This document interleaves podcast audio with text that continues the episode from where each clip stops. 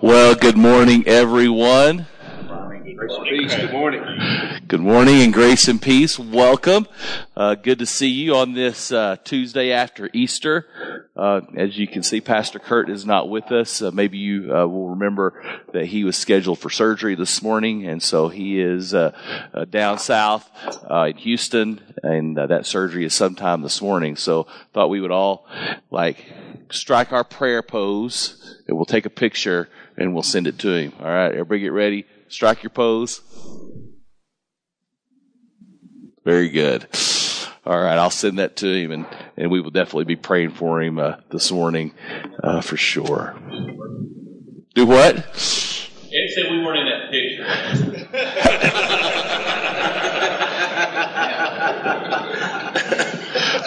yeah, you got cut off. I'm sorry. I'm not a very good selfie taker, Ed. Uh, can't get the whole group in. Well, good deal. Well, we're going to be going through some uh, good stuff. Uh, remember, we are in this uh, tail end of uh, Second Samuel, and uh, really kind of hard to put our finger on why this material in in Second Samuel now. Uh, but certainly there are there is a really long psalm that gets thrown in there, and then there is a shorter section of poetry that sort of mirror themselves. And we're still at, towards the uh, tail end of uh, the, that first psalm, so we're going to be in Second Samuel 22, 26 is where we're going to begin. But before that, um, to kind of notice some uh, crossover between this psalm and some of the other psalms that David David wrote that are in the Psalms. Uh, I thought I'd go back to where we began. Uh, we we do this periodically. Uh, go back to Psalm 131, which in in some ways is David at his absolute best. And when we find ourselves in a centered place, as Psalm 131 invites us to, those are the moments in our lives where we will be our best as well. So, Psalm 131, let's pray together. Our hearts are not proud, Lord. Our eyes are not haughty. I do not concern myself with great matters or things too wonderful for me. But we have calmed and quieted ourselves. We are like weaned children with our mothers. Like weaned children, we are content. Put your hope in the Lord, both now and forever. In Jesus' name we pray. And everyone said, Amen. All right. So remember, so we're in uh, 2 Samuel 22, 26. Uh, he had just, uh, back in those other two verses, uh, remember a lot of what Pastor Kurt did such a good job last week explaining how in some ways uh, this psalm is very aspirational in that David looks at his life and he sees the mistakes and the choices that he is, has made or is making. And then in the Psalm, he envisions this life of utter devotion to God. Right? And so in verse 23, all of his laws are before me. I am not turned away from his decree. Is that the story of David that we have read? No. No, there have been plenty of times where he has kind of gone off the rails, uh, gone on his own way. But this is his hope. I had been blameless before him, and I've kept myself from sin. Well, he's had his moments of doing that, especially early on. And I do, do think that David's story does tell us a lot about how we handle and deal with success. It's like when when you're when you're first starting your career, you're you're you're you're you're going at it and you have hardly anything to lose. Right? But you start becoming successful and then handling that success, you may compromise your life with God and your life with others for the sake of the win. And David finds himself in that place a whole, whole lot, right? All right. Verse 25. The Lord has record, rewarded me according to my righteousness, according to my cleanness in his sight. And remember, the reason David can't build the temple, y'all remember? Because there's blood on his hands. Um, and so, yeah, he, uh, this is his hope, uh, moving forward for his life, uh, for sure. Uh, I think that verse, the, the front end of that verse bears a little discussion. Is that what God does? Does he reward us for our righteousness? Well, yes and no. Um, in that, do we really have anything to offer God that God can't provide for God's self? No, absolutely not. Um, it is our lack of righteousness that Jesus had to come and show us how we were truly made to live and to die for us. So it is the, the righteousness of Christ that makes all the difference and then compels us then can't let, we can't we can't remember there's two halves of the gospel there's there's the half of the gospel that that makes us right with God that reestablishes good relationship with God where we can boldly approach God and be transformed by his presence and then there's the second half of the gospel is actually the process of transformation And that is the righteousness that comes in, in, in connect, connection with God and us cooperating with God to make the choices that are good, beautiful, and true. Right? You ever ponder this? Will there be free will in heaven? Because you always get this sense that when you go to heaven, it's all going to be perfect right? That's kind of what, how we're taught from, from, from little kids on. Will we be able to make choices in heaven? I just don't see how that's going to change. I, how can all the all of a sudden God just snap his face? One of the very one of the very the most important parts of being human is having the capacity to choose. That's a big difference between us and the animals, right? Like us being made in the image and likeness of God, we have the capacity to choose. So when we are in heaven, will we still? Yes. We will always have the opportunity to turn our back on God. And I guess the hope is, is that there's going to be a new clarity, that those choices are going to be much easier to stay centered in. That would be my hope. What do y'all think? Any thoughts on that? Thanks. Please, God, right? Please. All right. Any questions before we jump into 26? Mine mentions under cleanness, it says clean hands. Yeah, that's that's probably a better translation. Is clean hands. Um, yeah. God tells him you have blood on hands. Yeah, yeah, that's good. Yeah, it, looks like uh, other translations. It does say cleanness of hands. So there you go, guys. Way to go. All right. So it, it, again, when we talked about this last week, this becomes a challenge, right? Because it's almost like David is a little bit delusional, right? Well, I don't think he's delusional. We do, we have seen that David ignores hard things at times, especially uh, in relationship with his sons. Uh, in dealing with, in willing, in his willingness to do the hard things, he seems like he struggles with that. And so, in some ways, David is uh, delusional. But I think what he is doing here, he is really trying to be. This is what I want for my life. God help me, right? Aspirational. To the faithful, you show yourself faithful. Verse 26. To the blameless, you show yourself blameless. Classic psalm here. Classic line in a psalm is uh, you say something uh, similarly in two different ways using repeated words where we our poetry is very rhythmic in nature uh, at least the poetry that I can understand is rhythmic in nature. Some of the other stuff that is not, I'm like, whew, what is this poet saying? Anybody read poetry and read it well? Anybody in the room? Let me come hang out with you some. I really, really struggle with it. It's hard. All right. It's almost like verse 26 and 27. It's almost like it's this reciprocity relationship with God. That if I am this, then God will be this for me. And I think it's exactly uh, the opposite. That it is when we notice and we recognize how is God faithful?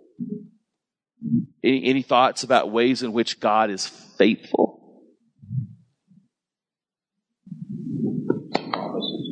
Okay, so he keeps his promises. So, so God is faithful in that he is trustworthy. Very good. And so if God is trustworthy, then whenever I have the choice to be trustworthy or not, right? Because there's going to be, there's going to be, uh, a situation and circumstances in your life that will invite you to forsake who you really are. And so hopefully we're at this centered place, right? Where whenever we, we ponder, uh, we're pondering the circumstance and wanting to be true to who we are, but afraid that if we are, no, no, no, that we, we allow the faithfulness of God to stand in the gap. Oh, if God is faithful in this way, and He is faithful to me, then I can be freed to make that faithful choice too, because God always has my back. Right?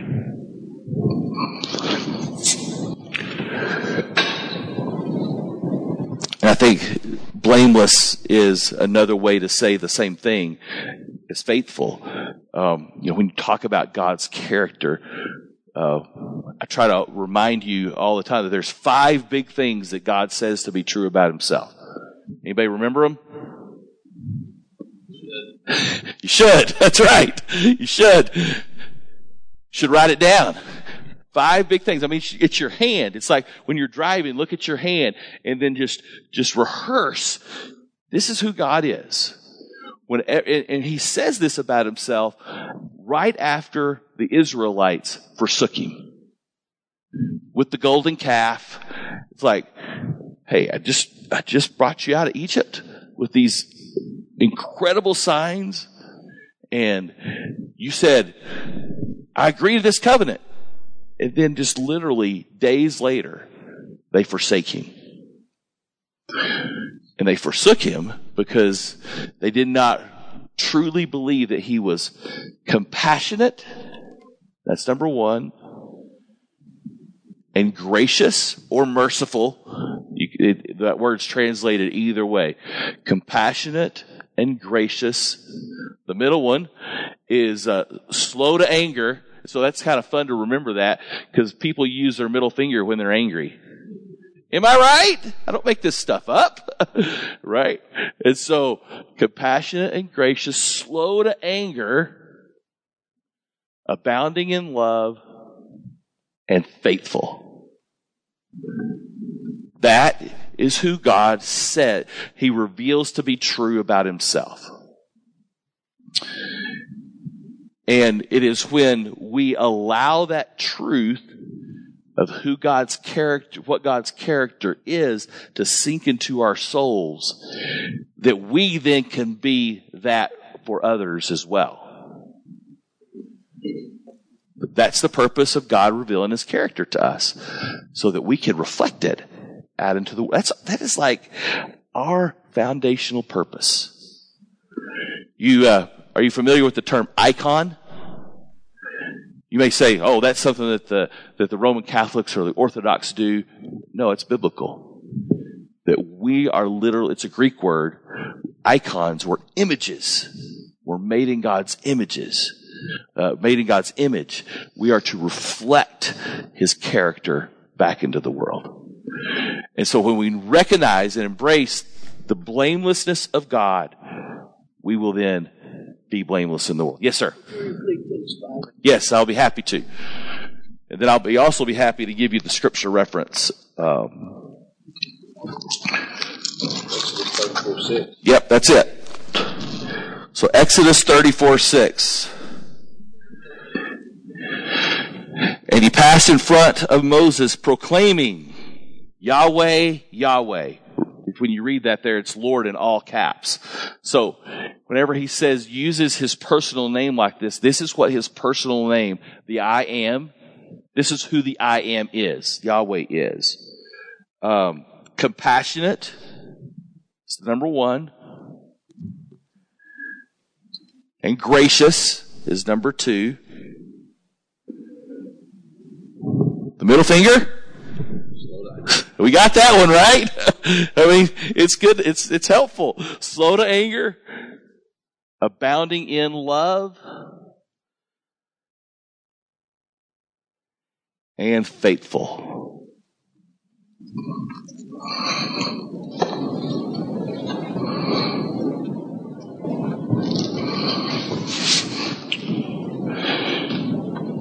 Did any of y'all read um, the inflammatory article that was published in the New York Times on uh, Friday, this past Friday? Anybody read it? It was, uh, yeah, it was, uh, yeah, Ken actually. Was it Ken that sent it? Uh, did you send it to to me? You read it? Yeah. Uh, I think Paul Taggart sent it to me. Our worship leader for mod- for our modern worship service sent it to us, and it was uh, it was written in the spirit of the uh, 1966 Time Time magazine cover article. Uh, you probably heard about this and just don't know it. Uh, the God is Dead cover from 1966. It was that was written in the spirit of that. Uh, it's very fascinating. Uh, you should go read the article. I can't remember what the guy's name. It's it will make you angry, but it also helps you to realize where certain parts of our culture are right now. And basically, it was. Correct me if I'm wrong, Ken. Is that this Passover? It's God that needs to be passed over. because uh, God's not doing his job. God's angry. Uh, God's all all of these these uh, accusations are levied towards God because basically at the end of the day, in this guy's mind, is that God is a figment of all of our imaginations, and it's it's us in our dependence on God that's the problem. Well, this person actually doesn't know the God of the Bible, right? And who God says himself to be, what, who God says he actually is. Those five things. All right. So we got faithful, blameless, pure. Um, I think all of those are similar ways uh, to say uh, the same thing. But David is is kind of mm, wanting to lean into this what he sees to be true about God and to desperately allow it to play itself out in his own life. And then he got he, he throws in a negative, uh, but to the devious, and it's always important when you're reading scripture is to look for those those uh, conjunctions. Those conjunctions help us make sense of the text. So the but. So this is this this is true. This is true. This is true. But this is also true. To the devious. What else do y'all have there besides devious? What was that? Crooked. So dishonest. Perverted. Very good. Yeah. So I, I, I, like crooked, you know, because God's ways, Scripture insists that the way of God, kind of going back to our river, that this uh, this river is the way of the Lord. That that way is is a straight way, right? And so, literally, when we choose a crooked way, we we leave the path, believing that the way around God's good perfect and pleasing will, God's character is going to be the life giving thing and not staying on the path. All right. So, uh, yeah. And so, shrewd, he shows himself shrewd. What else do you have there?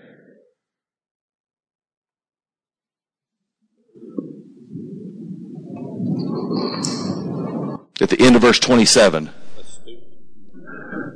Astute. Okay.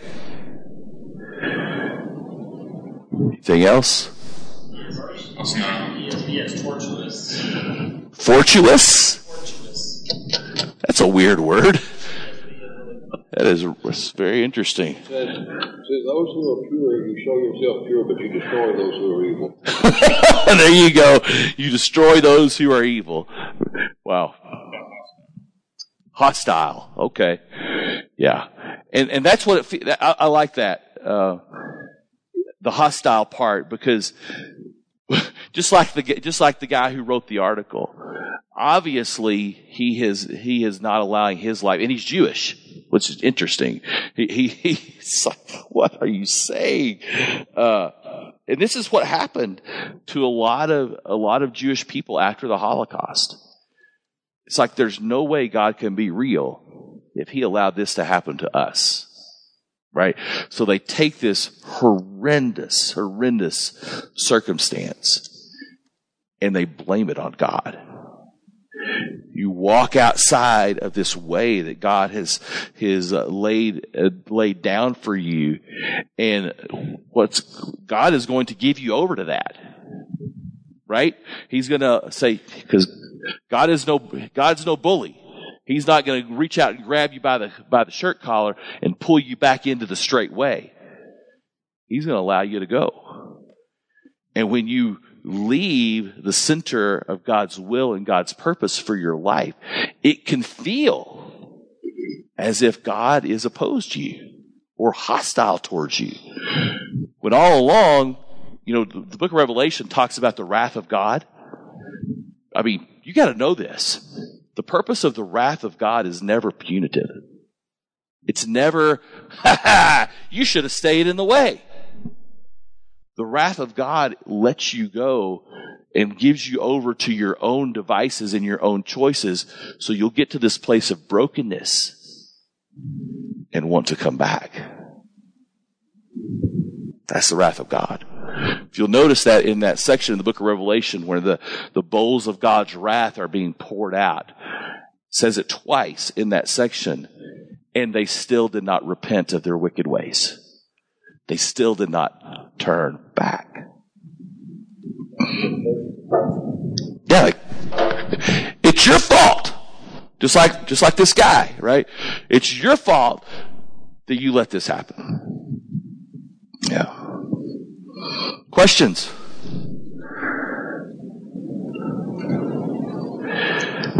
All right.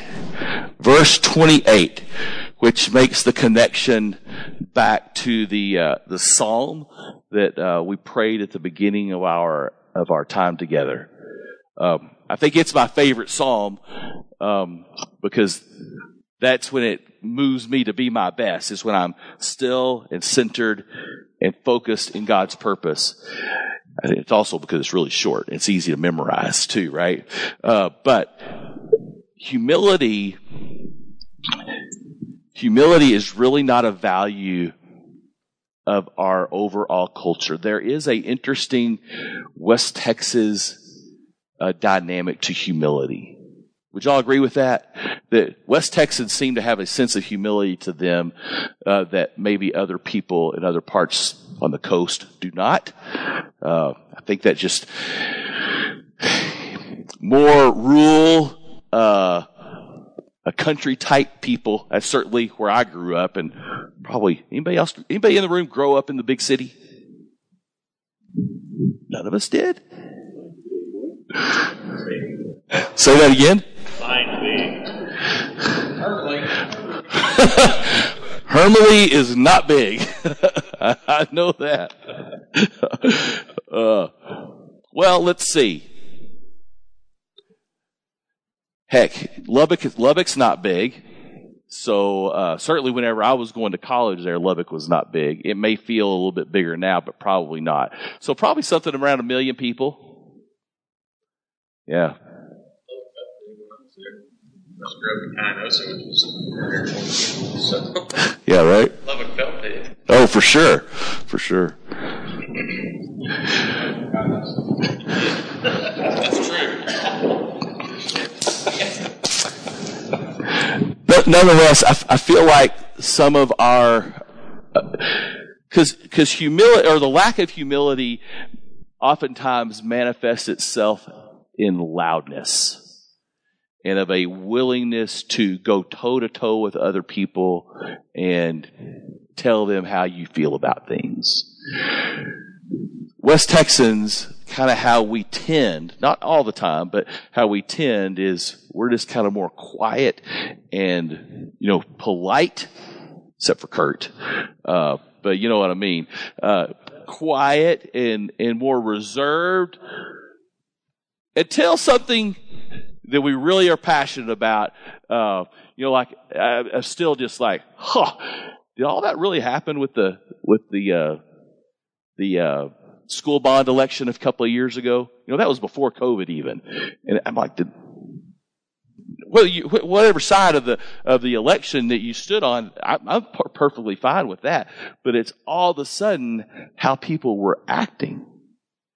I mean, my goodness. I didn't make any comment about it. My wife made one little comment about it, and it was not, it was very benign. And we lost church members over it. It's like, what is happening? I couldn't believe it. And I think that goes back to how when these things, when our passions get stirred, um, that that humility kind of goes out the door. But one of the things that I want us to be clear on is that uh, whether there's this West Texas value of humility, not there's this reality of biblical humility that is absolutely essential to our life with God. If we do not develop a true sense of humility, that man, we're going to miss out on so much of what God has for us. And one of the, my favorite ways uh, to to uh, to kind of get my heart and my mind around what humility actually is, it is actually one of Jesus' beatitudes in the Sermon on the Mount. Whenever he says, "Blessed are the meek, for they will inherit the earth." Now, meekness, I guarantee you, Kenny, in Hermleigh, Texas, meekness is not a value. Is that true? What do you think? Come on.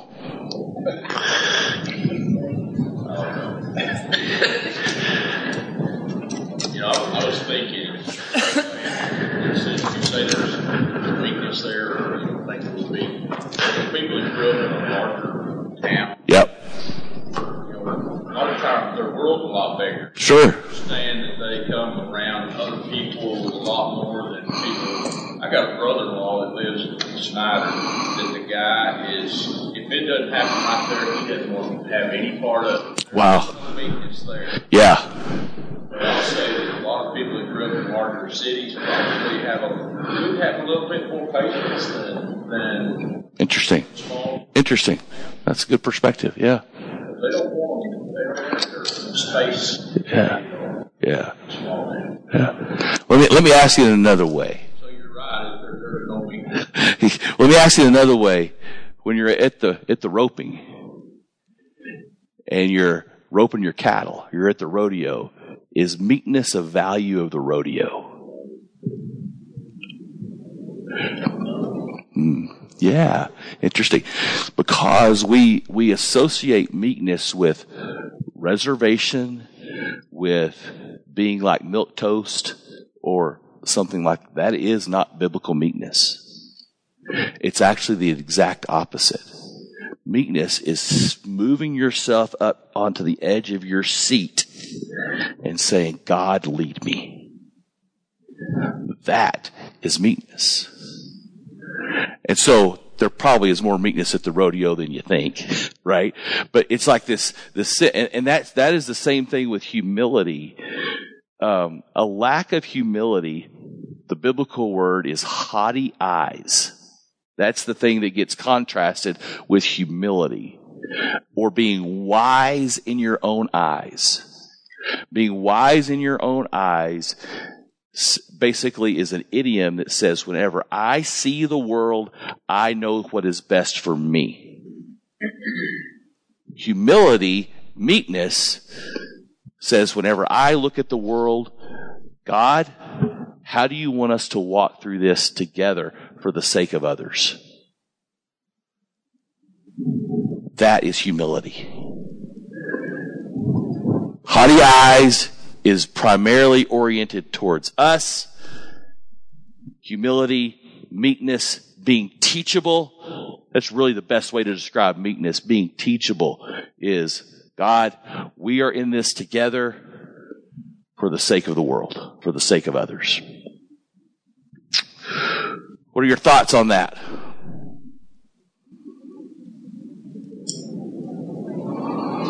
You get a little clarity on first started one of the questions you asked we have free will in heaven. Yeah.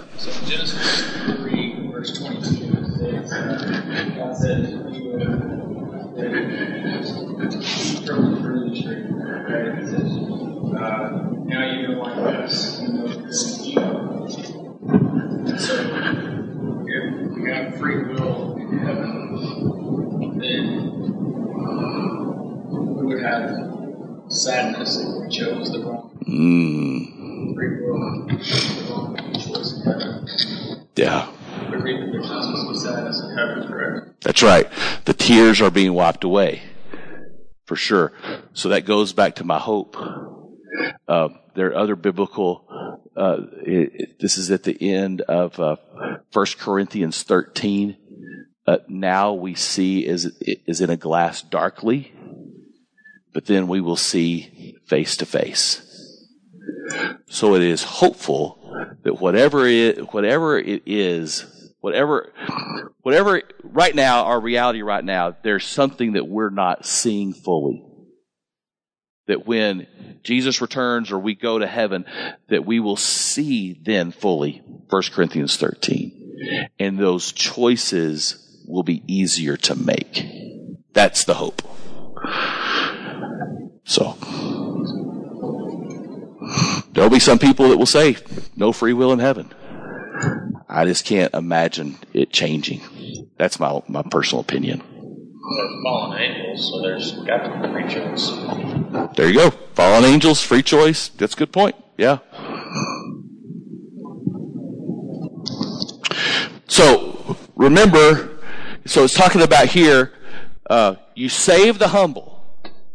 So like the, the focus is on God doing the work of lifting him up, doing the work of salvation, doing the work. Remember the, the, those word, those words. Whenever you see saved, uh, it's not just saved to go to heaven, but it is uh, you're saved. You save the humble. You you make them whole. You keep them safe.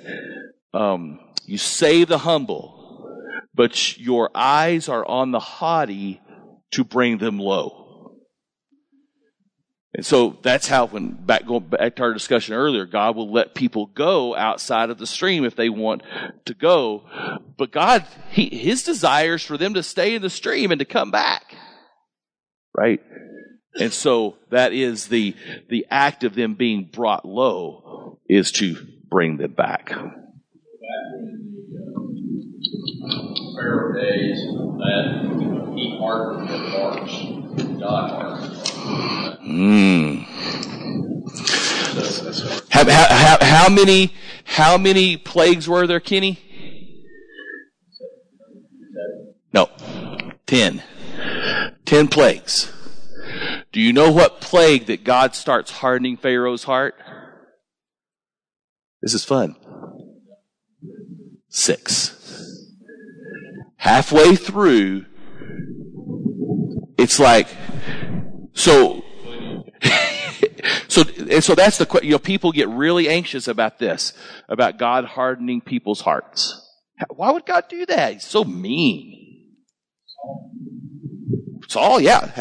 I mean, remember what, Sam, what Samuel uh, said to said to Saul. But you were small in your own eyes.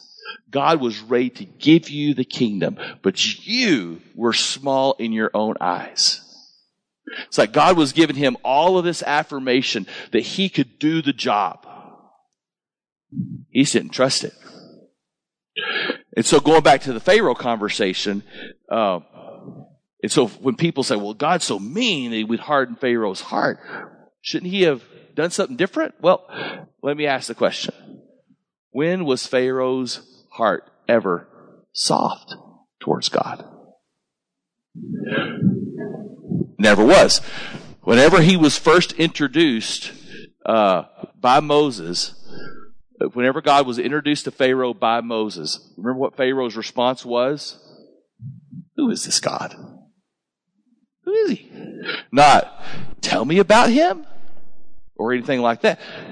It's like, you're going to pay for it. Basically, Pharaoh said, you're going to pay and your people are going to pay for you introducing me to your God. And then things got harder. You know, bricks without straw and all that stuff. So, say that again. What was number six that you? What was what was the plague? I can't remember. All, all I remember is is that is when then God hardened Pharaoh's heart, and that's very all five, all, six, seven, eight, nine, and ten. God hardens Pharaoh's heart. Yes, absolutely. A New Testament reference to this. If y'all flip over to uh, Romans chapter one. I think it's very helpful.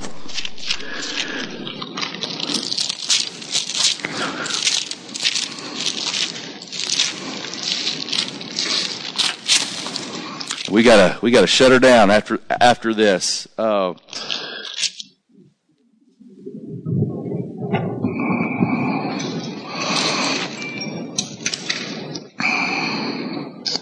all right.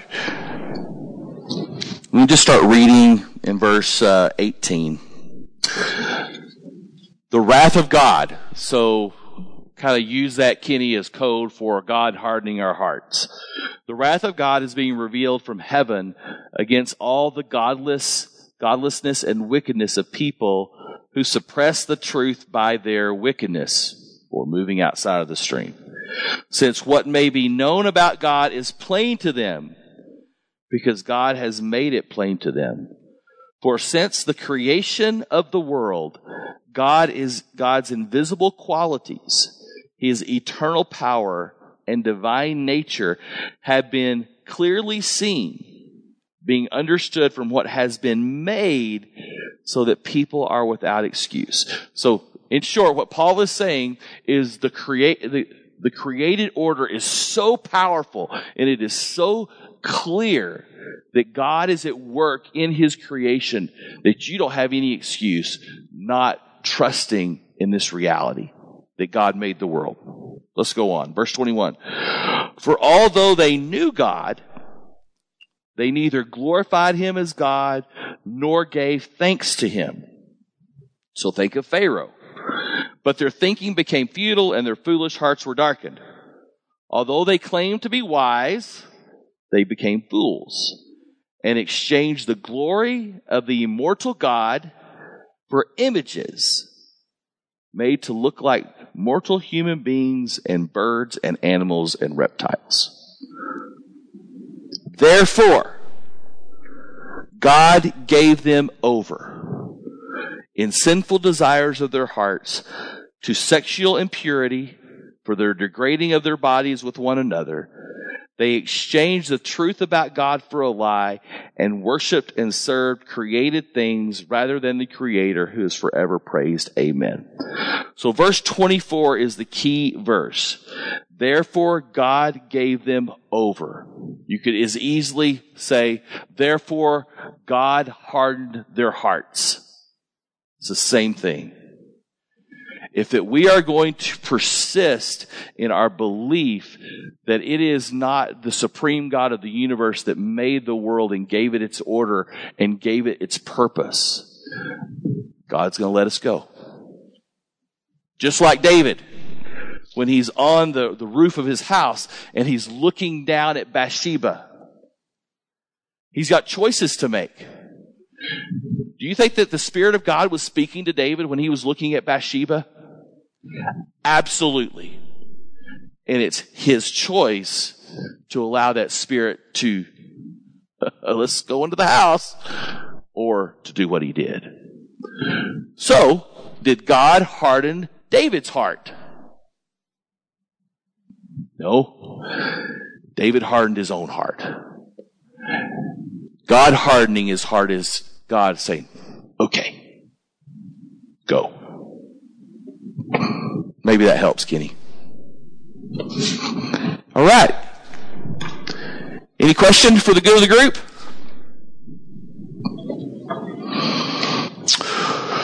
Well, I would invite you to ponder this week uh, your humility quotient relative to uh, the things that are happening in your life. Um, are you insisting on your own way? Or are you yielding to God and inviting God? God, this is what's going on.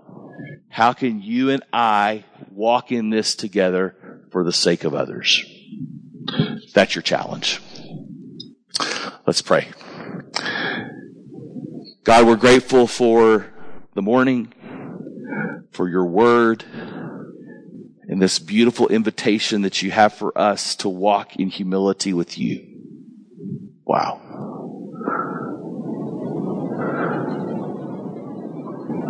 When we become prideful and arrogant, God, we give you permission to reveal that to us quickly so we can correct course and make better choices. Where we pray for Pastor Kurt this morning and Lisa and Jason, their whole family, as Kurt prepares for surgery. We pray for great success, for healing, for comfort, and for great, great uh, recovery on the other side. We just commend him to your loving care in Jesus' name. And everyone said, Amen. Well, have a great day.